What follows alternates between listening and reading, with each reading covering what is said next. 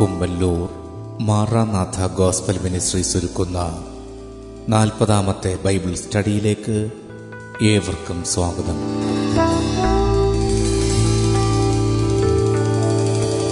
യേശു ക്രിസ്തു ആരാണ് എന്ന വിഷയത്തെ ആസ്പദമാക്കി ഞാൻ തന്നെ വഴി എന്ന വിഷയത്തിന്റെ ഒന്നാം ഭാഗമാണ് നിങ്ങൾ കേൾക്കുവാൻ പോകുന്നത്. ക്ലാസുകൾ എടുക്കുന്നത് brother Sunil Kumar C G അന്വേഷണങ്ങൾക്ക് nine double four seven two zero double six eight zero. ഈ ക്ലാസുകളുടെ വീഡിയോ യൂട്യൂബിലും ലഭ്യമാണ്. Amen T V network Trivandrum Kerala. Triple nine five nine seven five nine eight zero.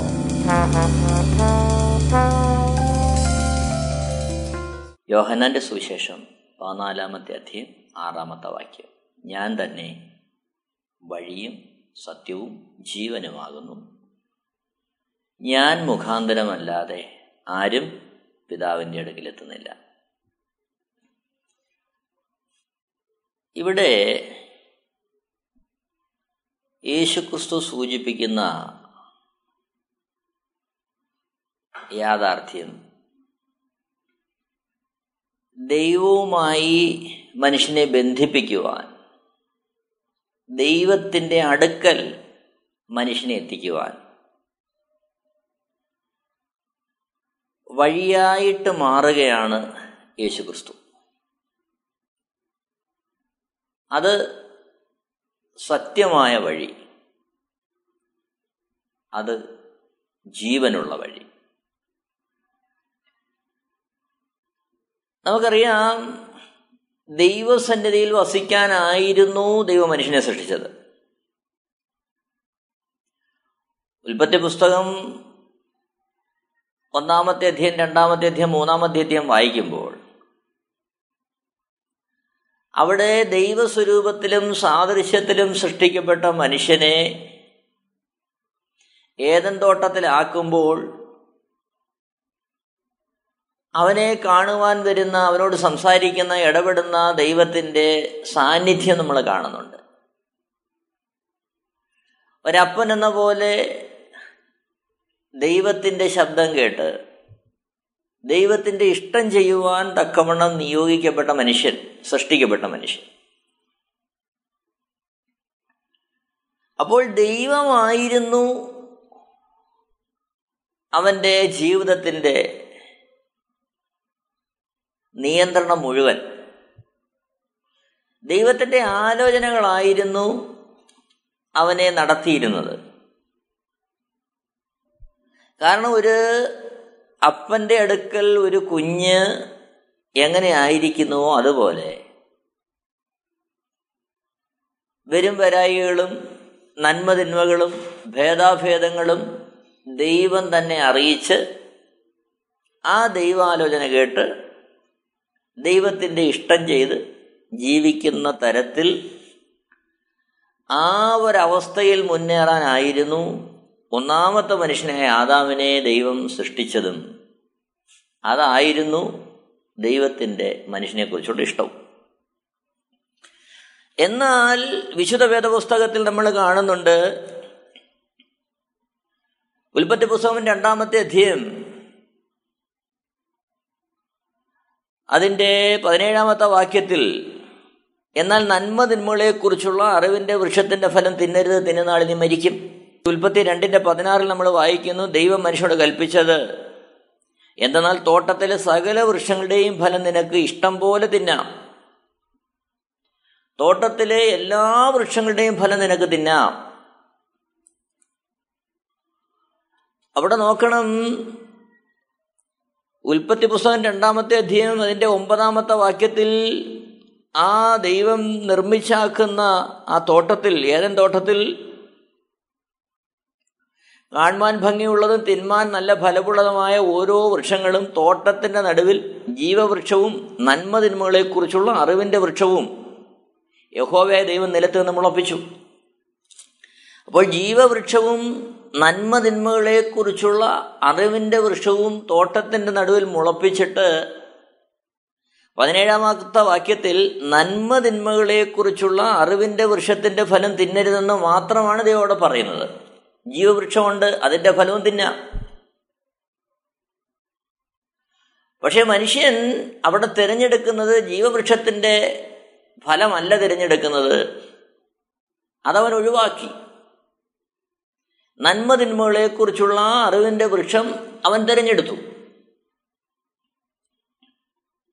ആ ഫലം തിന്നുവാൻ അവൻ മനസ്സ് വെച്ചു. ശ്രദ്ധിക്കണമേ മൂന്നാമത്തെ അധ്യയത്തിൽ നമ്മൾ കാണുന്നുണ്ട്. കൗശലമേറിയ പാമ്പിലൂടെ പിശാജ് സ്ത്രീയെ വശീകരിച്ച് അവളെ ഉപായത്തിൽ കുടുക്കി. ചോദിക്കുന്നുണ്ട് അതിന്റെ രണ്ടാമത്തെ വാക്യത്തിൽ തോട്ടത്തിലെ യാതൊരു വൃക്ഷത്തിന്റെ ഫലവും നിങ്ങൾ തിന്നരുത് ദൈവം വാസ്തവമായി കൽപ്പിച്ചിട്ടുണ്ടോ? അങ്ങനെ ചോദിച്ച് അവളെ പ്രലോഭിപ്പിച്ച് എന്ത് ചെയ്യുകയാ? തിന്നരുത് എന്ന് ദൈവം കൽപ്പിച്ച വൃക്ഷത്തിന്റെ ഫലം തിന്നുകയാ. എന്നാൽ ആ അനുസരണക്കേട് നിമിത്തം ദൈവസ്വരൂപത്തിൽ അവനെ ആക്കിയിരുന്ന ദൈവ തേജസ്സിലാക്കിയിരുന്ന ആത്മാവ് അവനിൽ നഷ്ടമായി. ഉൽപ്പത്തി രണ്ടിന്റെ പതിനേഴിൽ തിന്നുന്ന നാളിൽ നീ മരിക്കും എന്ന് പറയുമ്പോൾ അവിടെ നടന്ന മരണം ശാരീരികമായി ജീവനറ്റൊരവസ്ഥയിലേക്ക് മനുഷ്യനെ കൊണ്ടുപോയി എന്നതുള്ളതല്ല. ദൈവിക ജീവൻ അവനിൽ നഷ്ടമായി. തിന്നുന്ന നാളിൽ നീ മരിക്കും എന്ന് പറഞ്ഞപ്പോൾ അവിടെ എന്താണ് നടന്നത്? ദൈവസ്വരൂപത്തിലും സാദൃശ്യത്തിലും ആയിരിക്കുവാൻ ദൈവം അവന് നൽകിയ ദൈവ ആത്മാവ് അവനിൽ നഷ്ടമായി. ദൈവാത്മാവ് നഷ്ടമായപ്പോൾ ദൈവ തേജസ് നഷ്ടമായി. അപ്പോൾ തിന്നുന്ന നാളിൽ നീ മരിക്കുമെന്ന് പറഞ്ഞപ്പോൾ യഥാർത്ഥത്തിൽ സംഭവിച്ചത് ദൈവസ്വരൂപത്തിലും സാദൃശ്യത്തിലും നിലനിൽക്കുവാൻ ദൈവത്തോട് സംഭാഷിക്കുവാൻ ദൈവത്തോട് ഇടപെടുവാൻ ദൈവം ആക്കിയിരുന്ന ദൈവ തേജസ് ദൈവാത്മാവിന്റെ സാന്നിധ്യം മനുഷ്യന് നഷ്ടമായി. ദൈവത്തിന്റെ സജീവ സാന്നിധ്യത്തിൽ നിന്ന് മനുഷ്യൻ മാറി. എന്നാൽ ഉൽപ്പത്തി പുസ്തകം മൂന്നാമത്തെ അധ്യയം അതിന്റെ എട്ടാമത്തെ വാക്യം നമ്മൾ കാണുന്നുണ്ട് വെയിലാറിയപ്പോൾ യഹോവയായ ദൈവം തോട്ടത്തിൽ നടക്കുന്ന ഒച്ച അവർ കേട്ടു. മനുഷ്യനും ഭാര്യയും യഹോവയായ ദൈവം തങ്ങളെ കാണാതിരിപ്പാൻ തോട്ടത്തിലെ വൃക്ഷങ്ങളുടെ ഇടയിൽ ഒളിച്ചു. അവിടെയും നമ്മൾ കാണുന്നുണ്ട്. ഏതൻ തോട്ടത്തിലും ദൈവം മനുഷ്യനെ പുറത്താക്കിയില്ല അപ്പോൾ. ദൈവത്തെ തേജസ് നഷ്ടപ്പെട്ട മനുഷ്യന്റെ അടുത്തേക്ക് ദൈവം വരുന്നു. ആ ശബ്ദം അവൻ കേൾക്കുന്നു. ദൈവത്തിന്റെ വിളിയും ശബ്ദമൊക്കെ കേൾക്കുന്നുണ്ട്. എന്നാൽ അനുസരണക്കേടിന്റെ ഫലമായ ആ ഒഴിവാക്കൽ മരിക്കുമെന്നുള്ളതിന്റെ ആ പ്രായോഗിക തലത്തിൽ ദൈവസന്നിധിയിൽ നിന്ന് അവനെ പുറത്താക്കുന്ന അവസ്ഥ നമ്മൾ കാണുന്നത്. ഉൽപ്പത്തി പുസ്തകം മൂന്നാമത്തെ അധ്യായം അതിന്റെ ഇരുപത്തിമൂന്ന് ഇരുപത്തിനാല് വാക്യങ്ങളാണ്. അവനെ എടുത്തിരുന്ന നിലത്ത് കൃഷി ചെയ്യേണ്ടതിന് യഹോവയായ ദൈവം അവനെ ഏതൻ തോട്ടിൽ നിന്ന് പുറത്താക്കി. ഇങ്ങനെ അവൻ മനുഷ്യനെ ഇറക്കിക്കളഞ്ഞു. ജീവന്റെ വൃക്ഷത്തിങ്കിലേക്കുള്ള വഴി കാപ്പാൻ അവൻ ഏതൻ തോട്ടത്തിന് കിഴക്ക് കിരൂപുകളെ തിരിഞ്ഞുകൊണ്ടിരിക്കുന്ന വാളിന്റെ ജ്വാലയുമായി നിർത്തി.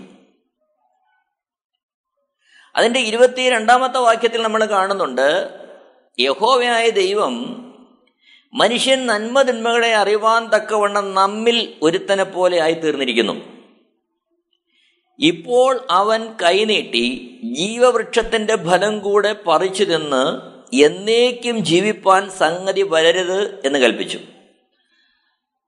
അപ്പോൾ ദൈവ തേജസ് നഷ്ടപ്പെട്ട മനുഷ്യൻ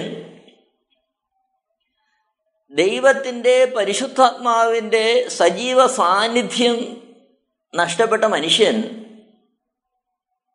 നാം ഇന്ന് കാണുന്ന ദ്രവത്വമുള്ള ബലഹീനമായ രോഗവും ഭാരവും കഷ്ടതയുമുള്ള ശരീരത്തിന്റെ ഉടമയായിത്തീർന്ന മനുഷ്യൻ ജീവവൃക്ഷത്തിന്റെ ഫലം കൂടെ പറിച്ചു തന്ന് അതേ അവസ്ഥയിൽ എന്നേക്കും ജീവിക്കരുത് എന്നുള്ള ലക്ഷ്യത്തോടെ ദൈവം മനുഷ്യനെ എന്ത് ചെയ്യുക ഏതും തുടർന്ന് പുറത്താക്കുക ഇവിടെയാണ് ദൈവത്തിന്റെ സ്നേഹം. കാരണം ജീവവൃക്ഷത്തിന്റെ ഫലം കൂടെ പറിച്ചു തിന്ന് തേജസ് നഷ്ടപ്പെട്ട മനുഷ്യൻ എന്നേക്കും ജീവിക്കേണ്ടുന്ന അവസ്ഥ വന്നാൽ അവനെ പിന്നെ വീണ്ടെടുക്കുവാൻ ദൈവത്തിന് കഴിയാതെ വരും. കാരണം അവൻ എന്നേക്കും അതേ അവസ്ഥയിൽ ജീവിക്കുകയാണ്. അപ്പോൾ തേജസ് നഷ്ടപ്പെട്ട ഈ ദ്രവത്വമുള്ള ശരീരത്തിൽ ആയിത്തീർന്ന മനുഷ്യന്റെ ദ്രവത്വം അവസാനിപ്പിച്ച് അദ്രവത്വത്തിലേക്ക് അവനെ മാറ്റേണ്ടതിന് ഒരു വീണ്ടെടുപ്പിന്റെ പദ്ധതി ദൈവത്തിന്റെ പക്കലുണ്ടായിരുന്നു. ആ വീണ്ടെടുപ്പിന്റെ പദ്ധതി ആവിഷ്കരിക്കുവാൻ അതിലൂടെ മനുഷ്യനെ വീണ്ടെടുക്കുവാൻ ഏതൻ തോട്ടത്തിൽ നിന്ന് ദൈവം മനുഷ്യനെ പുറത്താക്കി കളയുകയാണ് ഇവിടെ മൂന്നാമത്തെ അധ്യായന്റെ ഇരുപത്തിനാലാമത്തെ വാക്യത്തിൽ വായിക്കുന്നു ഇങ്ങനെ അവൻ മനുഷ്യനെ ഇറക്കിക്കളഞ്ഞു. ജീവന്റെ വൃക്ഷത്തിങ്കിലേക്കുള്ള വഴി കാപ്പാൻ അവൻ ഏതൻ തോട്ടത്തിന് കിഴക്ക് കെരൂബുകളെ തിരിഞ്ഞുകൊണ്ടിരിക്കുന്ന വാളിന്റെ ജ്വാലയുമായി നിർത്തി. അപ്പോൾ ജീവന്റെ വൃക്ഷത്തിങ്കിലേക്കുള്ള വഴി അത് മനുഷ്യന്റെ മുമ്പാകെ ദൈവം അടയ്ക്കുകയാണ്. ശ്രദ്ധിക്കണമേ. ജീവന്റെ വൃക്ഷത്തിലേക്കുള്ള വഴി എന്ന് പറയുമ്പോൾ ഏതൻ തോട്ടത്തിലേക്കുള്ള വഴി ദൈവം അടയ്ക്കുകയാണ്. ഏതൻ തോട്ടത്തിൽ നിന്ന് മനുഷ്യനെ പുറത്താക്കി. അവിടെ കെരൂബുകളെ തിരിഞ്ഞുകൊണ്ടിരിക്കുന്ന വാളിന്റെ ജ്വാലയുമായി നിർത്തുകയാണ്. ചുരുക്കത്തിൽ ആ വഴിയായി ഇനി തിരികെ ഏതൻ തോട്ടത്തിൽ പ്രവേശിക്കാനോ? അല്ല ഏതൻ തോട്ടത്തിൽ പ്രവേശിച്ചാൽ തന്നെ ദൈവത്തിന്റെ തേജസ് നഷ്ടപ്പെട്ട മനുഷ്യന് ദൈവത്തിന്റെ നിരന്തരമായ സാന്നിധ്യമോ ദൈവത്തിന്റെ ഇടപെടലോ അനുഭവിക്കാൻ കഴിയാതെ വണ്ണം അവൻ അതപ്പതിച്ചു പോയതുകൊണ്ട്. ഏതൻ തോട്ടത്തിലേക്ക് പ്രവേശിക്കുന്നതുകൊണ്ടും ഫലമില്ല. അതുകൊണ്ട് ദൈവം എന്ത് ചെയ്തു? അവനെ ഏതൻ തോട്ടത്തിൽ നിന്ന് പുറത്താക്കി കളഞ്ഞു. ജീവവൃക്ഷത്തിലേക്കുള്ള വഴി കാ കാക്കാൻ തക്കവണ്ണം കെരുവുകളെ തിരിഞ്ഞുകൊണ്ടിരിക്കുന്ന വാളിന്റെ ജ്വാലമായി നിർത്തുകയാണ്. അപ്പോൾ യഥാർത്ഥത്തിൽ സംഭവിച്ചത് ആ വഴി ദൈവം മനുഷ്യനെ ഇറക്കിവിട്ട വഴിയിലൂടെ തിരികെ പ്രവേശിക്കാൻ അവന് പറ്റാതെ വണ്ണം വാളിന്റെ ജ്വാലയുമായി കെരുവുകളെ അവിടെ കാവൽ നിർത്തുകയാണ്. ഇവിടം ഈ ഭാഗം നമ്മൾ ശ്രദ്ധിക്കേണ്ടത് ആവശ്യമാണ്. ചുരുക്കത്തിൽ മനുഷ്യന്റെ ഒരു പ്രയത്നം കൊണ്ടും അവൻ ഇനി തിരികെ ദൈവസനിലേക്ക് എത്താൻ പറ്റത്തില്ല. കാരണം ദൈവമാക്കി വെച്ചിരുന്ന അവസ്ഥയിൽ നിന്ന് മനുഷ്യൻ വീണുപോയി. അനുസരണക്കേടിനാൽ ദൈവതേജസ് പോയി. മരണം സംഭവിക്കും. എങ്ങനെ? ദൈവവുമായിട്ടുള്ള സജീവ സാന്നിധ്യത്തിൽ നിന്ന് മനുഷ്യൻ പുറത്തായി. ഇനി പുറത്താക്കപ്പെട്ട ആദാമിന് ഹൗവയ്ക്ക് അവരുടെ യാതൊരു പ്രവൃത്തി കൊണ്ടും ഇറക്കപ്പെട്ട വഴിയിലൂടെ തീയെ കയറി ദൈവസനി ചെല്ലാൻ പറ്റത്തില്ല.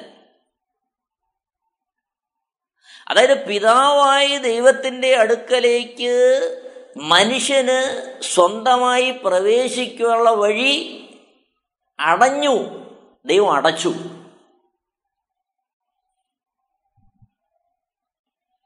ഇവിടെയാണ് മനുഷ്യന്റെ സത്പ്രവർത്തികളോ പുണ്യകർമ്മങ്ങളോ ദാനധർമ്മങ്ങളോ ആചാര അനുഷ്ഠാനങ്ങളോ ഒന്നും ഈ വഴി തുറക്കാൻ പര്യാപ്തമല്ല.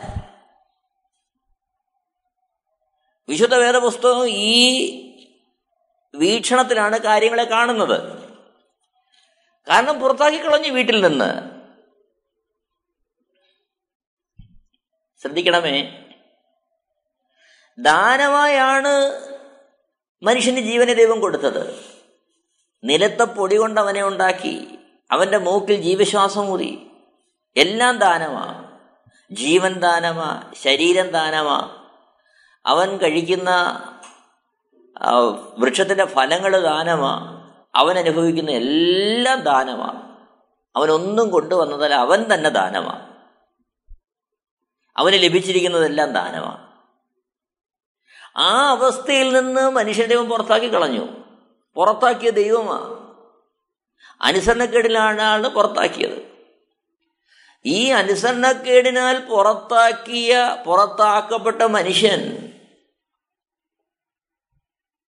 ആ തേജസ് നഷ്ടപ്പെട്ട മനുഷ്യൻ അവന്റെ തേജസ് ദൈവം എടുത്തു കളഞ്ഞു. അവൻ എന്ത് ചെയ്താൽ ഈ തേജസ്സിന് തിരികെ ലഭിക്കും. അവന്റെ സ്വയപ്രയത്നത്താൽ പറ്റുമോ? അനുസരണക്കേട് കാണിച്ച് പുറത്തായി വീഴ്ച സംഭവിച്ചു പോയ മനുഷ്യൻ ഇനി ദൈവത്തെ പ്രീതിപ്പെടുത്താൻ എന്തെങ്കിലും വഴി മുമ്പിലുണ്ടോ? ഒരു വഴിയുമില്ല. കാരണം തിരികെ എടുത്ത ദൈവമാ. തേജസ് തിരികെ എടുത്ത ദൈവമാ. പുറത്താക്കിയ ദൈവമാ.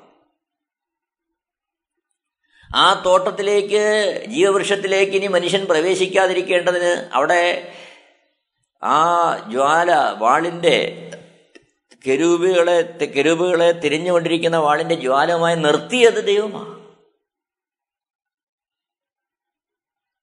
അതിനെ എങ്ങനെ അതിജീവിക്കാൻ മനുഷ്യന് കഴിയും? മനുഷ്യന്റെ ഒന്നുകൊണ്ടും തിരികെ ആ സ്ഥലത്തേക്ക് പ്രവേശിക്കാൻ കഴിയാതായി. ഇവിടെയാണ് യേശുക്രിസ്തു പറയുന്ന പ്രസ്താവനയുടെ മഹത്വം നമ്മൾ മനസ്സിലാക്കേണ്ടത്. യേശുക്രിസ്തു പറയുന്നു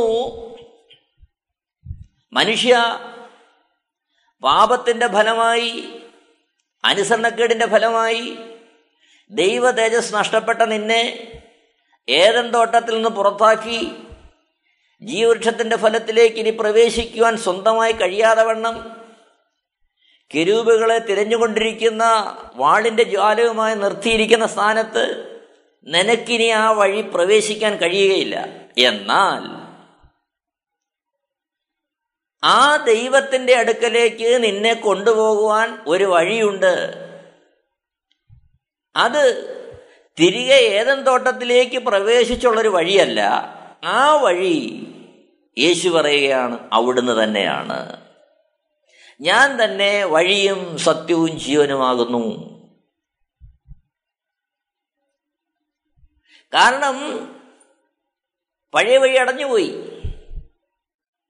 ആ വഴി അടച്ച് കാവൽ നിർത്തിയിരിക്കുക കെരൂപുകളെ വാളിന്റെ ജ്വാലയുമായി. അതുവഴി ഒരു മനുഷ്യനും പ്രവേശിക്കാൻ കഴിയത്തില്ല.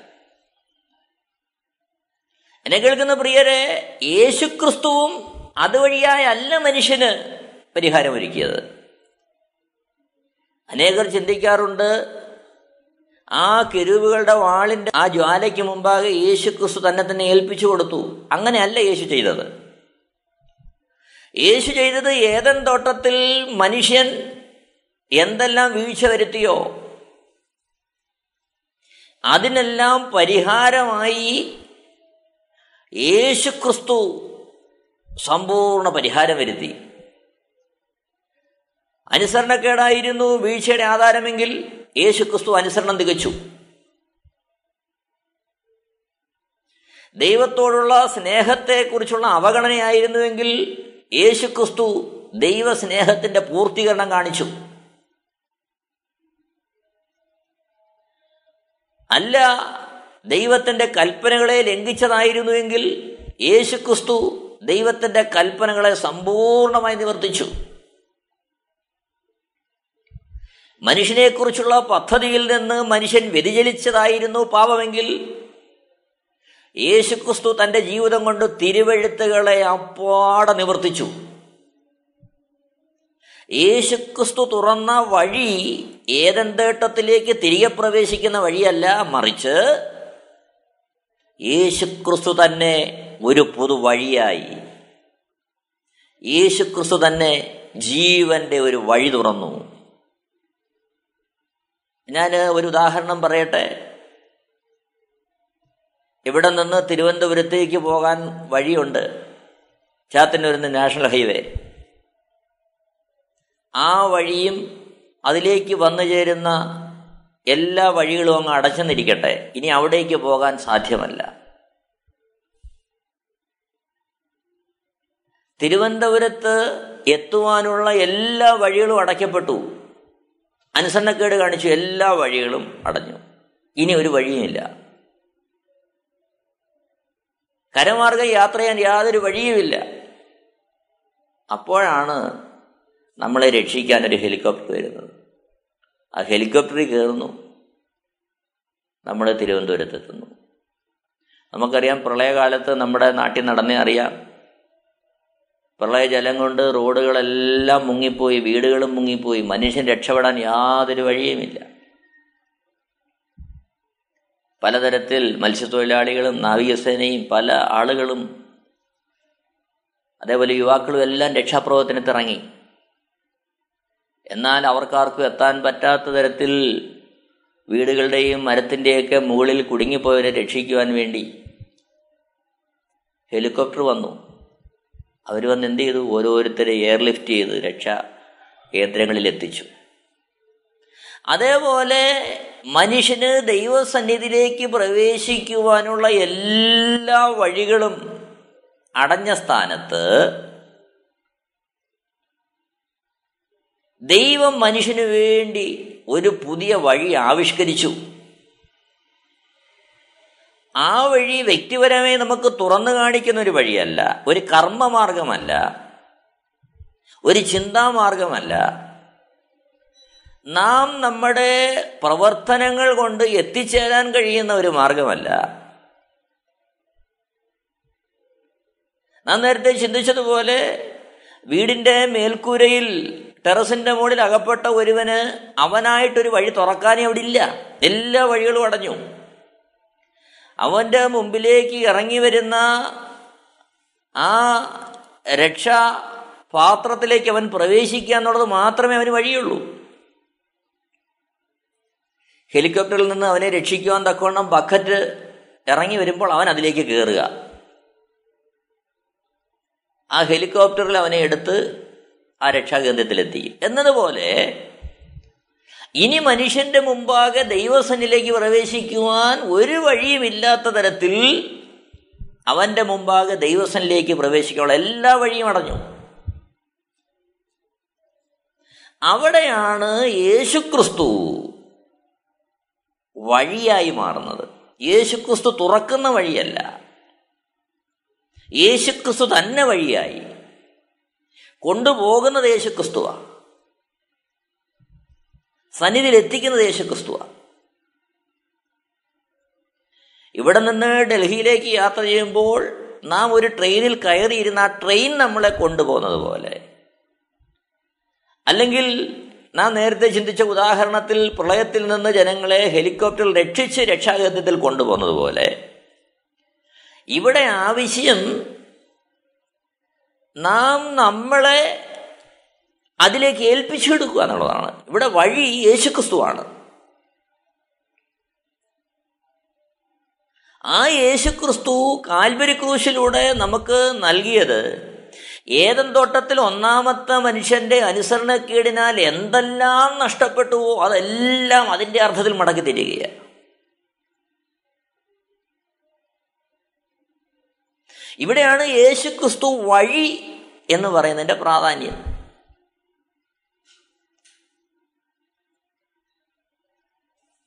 യോഹന്നന്റെ സുവിശേഷം പതിനാലാമത്തെ അധ്യയം രണ്ട് മൂന്ന് വാക്യങ്ങളിൽ യേശുക്രിസ്തു ഇങ്ങനെ പറയുന്നു എന്റെ പിതാവിന്റെ ഭവനത്തിൽ അനേകം വാസസ്ഥലങ്ങളുണ്ട്. ഇല്ലെങ്കിൽ ഞാൻ നിങ്ങളോട് പറയുമായിരുന്നു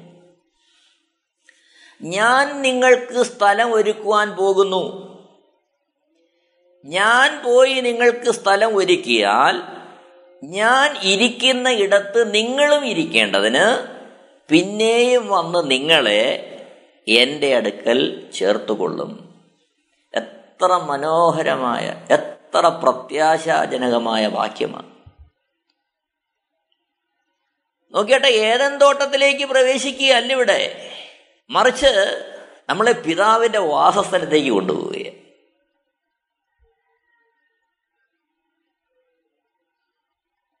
അതായത് യേശുക്രിസ്തുവിലൂടെ നമ്മളെ തേജസ്സിലേക്ക് കൊണ്ടുവന്ന് ഏതൻ തോട്ടത്തിൽ നിർത്തുന്ന ഒരു അനുഭവമല്ല മറിച്ച്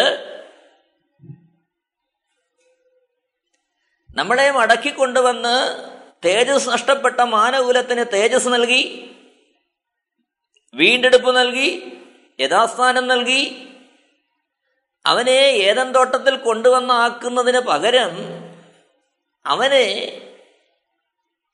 ദൈവം തന്നെ കർത്താതികർത്താവും രാജാതിരാജാവുമായി വാഴുന്ന പുതിയൊരാകാശത്തിലും പുതിയ ഭൂമിയിലും ദൈവത്തോടൊപ്പമായിരുന്ന് രാജാക്കന്മാരായി ആ പുതിയ ആകാശത്തെയും പുതിയ ഭൂമിയെയും വാഴുന്ന തരത്തിൽ മനുഷ്യനെ മടക്കി കൊണ്ടുവരികയാണ്.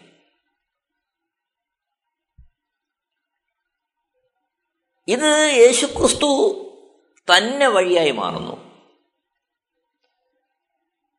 പ്രിയരെ ചിന്തിക്കണം. വിശുദ്ധ വേദപുസ്തകം ഈ ലോകത്ത് ഒരു ക്രിസ്തീയ രാജ്യം സ്ഥാപിക്കാനോ ഒരു സംഘടന സ്ഥാപിക്കാനോ ഒരു പ്രസ്ഥാനം സ്ഥാപിക്കാനോ അല്ലെങ്കിൽ ക്രിസ്തുവിന്റെ പക്ഷത്തേക്ക് ചിലരെ കൂട്ടാനോ ഒരു വിഭാഗീയത സൃഷ്ടിക്കാനോ ഉള്ള ഒരു വഴിയല്ലിത് വിശുദ്ധ വേദപുസ്തകത്തിൽ അതിനൊന്നും സ്ഥാനമില്ല. യേശുക്രിസ്തു പറയുന്ന ആത്മീയ സത്യങ്ങൾ യേശുക്രിസ്തു വെളിപ്പെടുത്തുന്ന ആത്മീയ യാഥാർത്ഥ്യങ്ങൾ ഒരു വിഭാഗത്തിന് വേണ്ടിയുള്ളതല്ല മാനകുലത്തിന് മുഴുവൻ വേണ്ടതാണ്.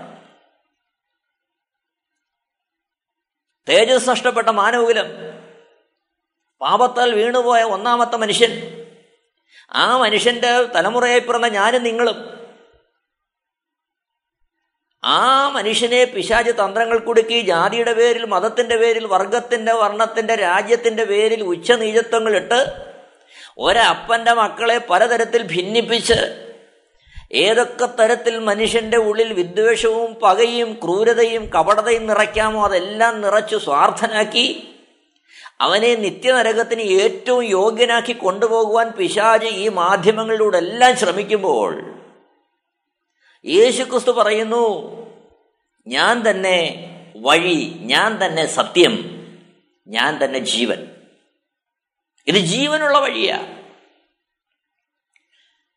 ദൈവിക ജീവൻ നഷ്ടപ്പെട്ട മനുഷ്യന് ദൈവിക ജീവനെ കൊടുത്ത് സത്യമായ വഴിയിലൂടെ അവനെ പിതാവിന്റെ അടുക്കിലേക്ക് എത്തിക്കുന്ന യേശുക്രിസ്തു തുറക്കുന്ന യേശുക്രിസ്തു എന്ന വഴി.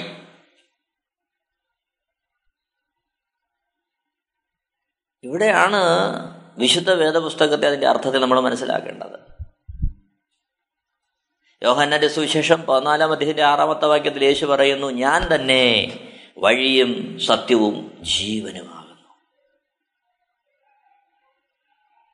പ്രിയരെ അതായത് ഏതൻ തോട്ടത്തിൽ നിന്ന് പുറത്താക്കപ്പെട്ട മനുഷ്യനെ ദൈവസന്നിധിയിലേക്ക് കൊണ്ടുപോകുവാൻ യേശുക്രിസ്തു എന്ന ആ ജീവന്റെ പെട്ടകം നമുക്കൊരു വഴി തുറക്കുകയാണ്. യേശുക്രിസ്തു എന്ന രക്ഷാമാർഗം യേശുക്രിസ്തു എന്ന ജീവന്റെ മാർഗം യേശുക്രിസ്തു എന്ന ജീവന്റെ വഴി. എത്ര മനോഹരമായ വാക്കുകളാ യോഹന്നാന്റെ സുവിശേഷം പതിനാലിന്റെ രണ്ട് മൂന്ന് വാക്യങ്ങൾ. എന്റെ പിതാവിന്റെ ഭവനത്തിന് അനേക വാസസ്ഥലങ്ങളുണ്ട്. ഇല്ലെങ്കിൽ ഞാൻ നിങ്ങളോട് പറയുമായിരുന്നു. ഞാൻ നിങ്ങൾക്ക് സ്ഥലമൊരുക്കുവാൻ പോകുന്നു. ഞാൻ പോയി നിങ്ങൾക്ക് സ്ഥലമൊരുക്കിയാൽ ഞാൻ ഇരിക്കുന്ന ഇടത്ത് നിങ്ങളും ഇരിക്കേണ്ടതിന് പിന്നെയും വന്ന് നിങ്ങളെ എന്റെ അടുക്കൽ ചേർക്കും. യേശു വന്ന് നമ്മളെ കൊണ്ടുപോവുക യേശുവിലൂടെ പിതാവിന്റെ അടുക്കലേക്ക്. പ്രിയരെ ദൈവ സാന്നിധ്യത്തിനായി ദൈവത്തോടൊപ്പമുള്ള നിത്യ വാസത്തിനായി നമുക്ക് നമ്മെ തന്നെ നമ്മുടെ ജീവിതത്തെ യേശുവിന് മുമ്പാകെ സമർപ്പിക്കാം. ആ പ്രാണപ്രിയന് വേണ്ടി ജീവിക്കാൻ നമുക്ക് ഒരുങ്ങാം. ദൈവനാമം എല്ലാവരെയും ദൈവം ധാരാളമായിട്ട് അനുഗ്രഹിക്കുമാറാകട്ടെ amen T V network Christian internet channel സുവിശേഷീകരണത്തിന്റെ വ്യത്യസ്ത മുഖം തേടിയുള്ള യാത്ര YouTube and Facebook amen T V network Trivandrum Kerala. ഞങ്ങളുടെ വിലാസം Maranatha gospel ministries Marankuzhi Kummallur P O Kollam. ആറ് ഒൻപത് ഒന്ന് അഞ്ച് ഏഴ് മൂന്ന്. അന്വേഷണങ്ങൾക്ക് nine double four seven two zero double six eight zero.